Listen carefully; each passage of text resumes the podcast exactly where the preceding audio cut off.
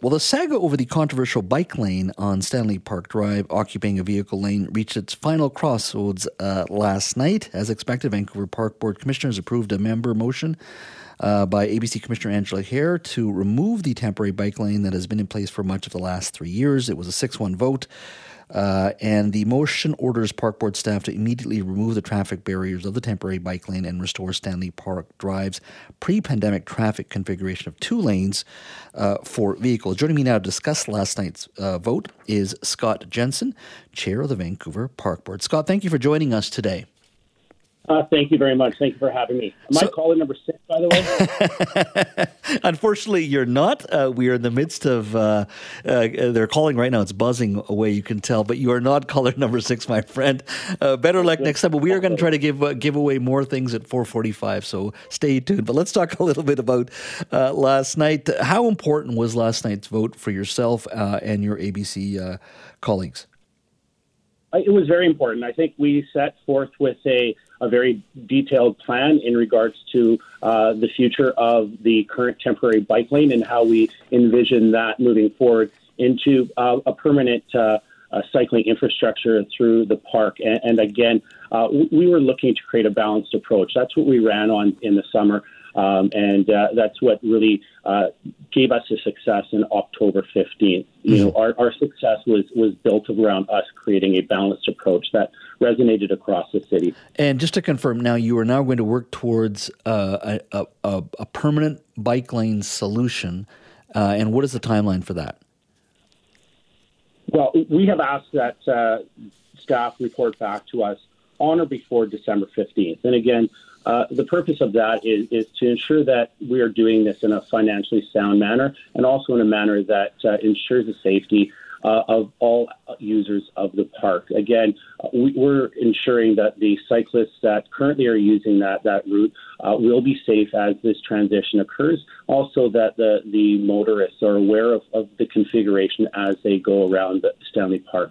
So one of the concerns that we've heard uh, both from the cycling community and from the uh, those that access the park through other vehicle modes, is that the signage is not very clear, and this is because of the temporary nature of, of the park uh, of the the lane. And with our move towards a permanent uh, infrastructure, you're going to see uh, better signage. You're going to see painting on, on the on the le- on the ground, and and so I think it's going to be a much better. Um, infrastructure for all uh, users. Now, one of the things that I've heard on this show, uh, and we the, the, conversation around, um, you know, uh, reinstating those lanes for uh, motorists to, to, to come into the park. We've had that conversation. Has it had uh, an impact on the park board's uh, ability to to attract revenue? Because, to my understanding, fifty percent is that. Correct me if I'm wrong here. Fifty percent of the park board's budget comes from revenue it collects in and around Vancouver, but more importantly for me is did it have the, the, the, the ban itself or moving the bike lane there, did it have an impact on revenue?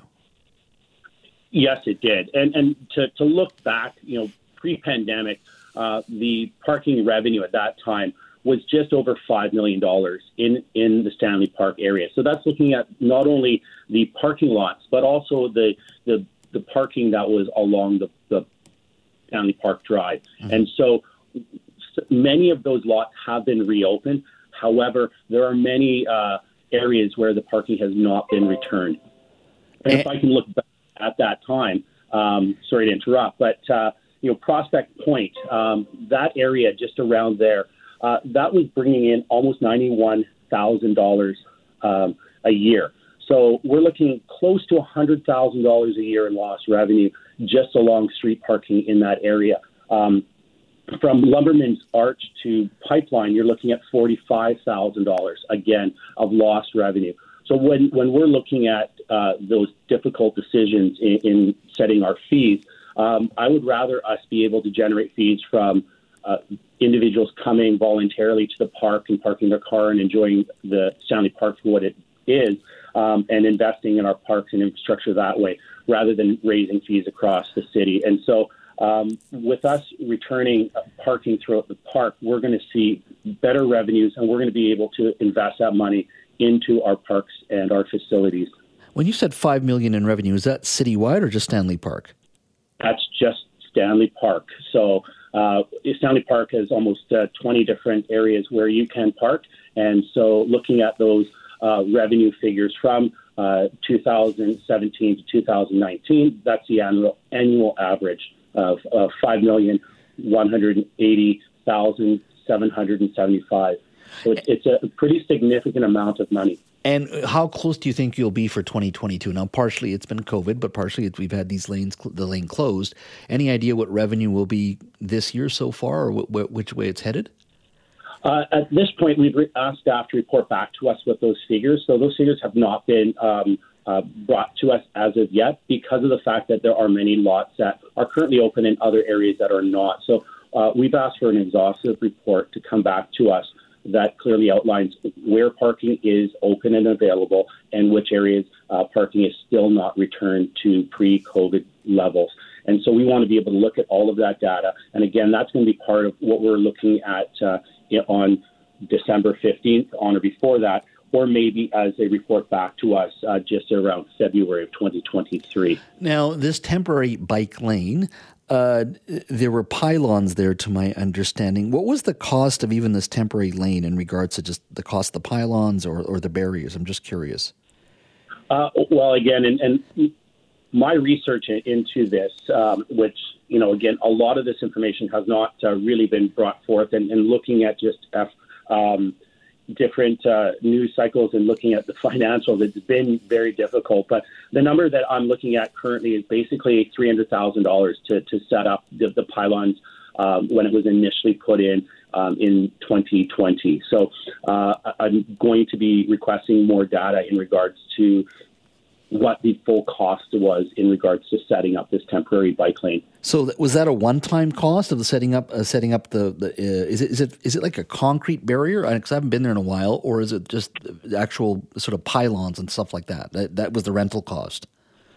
So the the costs that were quoted out uh, in in the media at that time was three hundred thousand dollars for cones and uh, some concrete barriers. And that was a one time cost? Is this a yearly cost?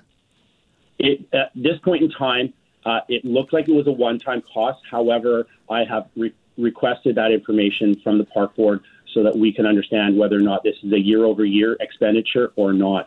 Uh, again, the, the information that has been shared with us uh, was very top level in regards mm-hmm. to a lot of the, the information and, and a lot of the, the finer point details in regards to the financing um, they are reporting back to us with that. And again, it, we would have liked to have that information a lot earlier. Mm-hmm. Um, how, at where we are right now, uh, we are look we're more concerned in regards to the lost revenue and, and where we are moving forward and looking at regaining that. Yeah, and, and, and I, I, understand where you're coming from, but I just find it interesting that even if it was a one time cost, taxpayers have paid $300,000 for concrete barriers and cones, which inevitably led to lost revenue, which is also, uh, if the park board doesn't have that revenue, it then has to go to City Hall uh, to, to recoup that revenue to cover its basic costs. So we're spending money to reduce uh, dollars coming in. I'm not saying you're doing that. I'm just saying the previous park board and its decision cost money in regards to setting up this this lane, and then that led to a loss of revenue as well. Correct me if I'm wrong. You're absolutely correct. And that's why it was so important that this was one of the first items that we brought to the board and one of the first items that we passed. It was significant. This will change the direction of where we where we go with uh, with this board in the next four years. Scott, thank you so much for your time. Always appreciate uh, you making time for us, uh, and uh, look forward to chatting you fu- with you in the future as well. Thank you so much. My pleasure. Thank you very much, Chaz.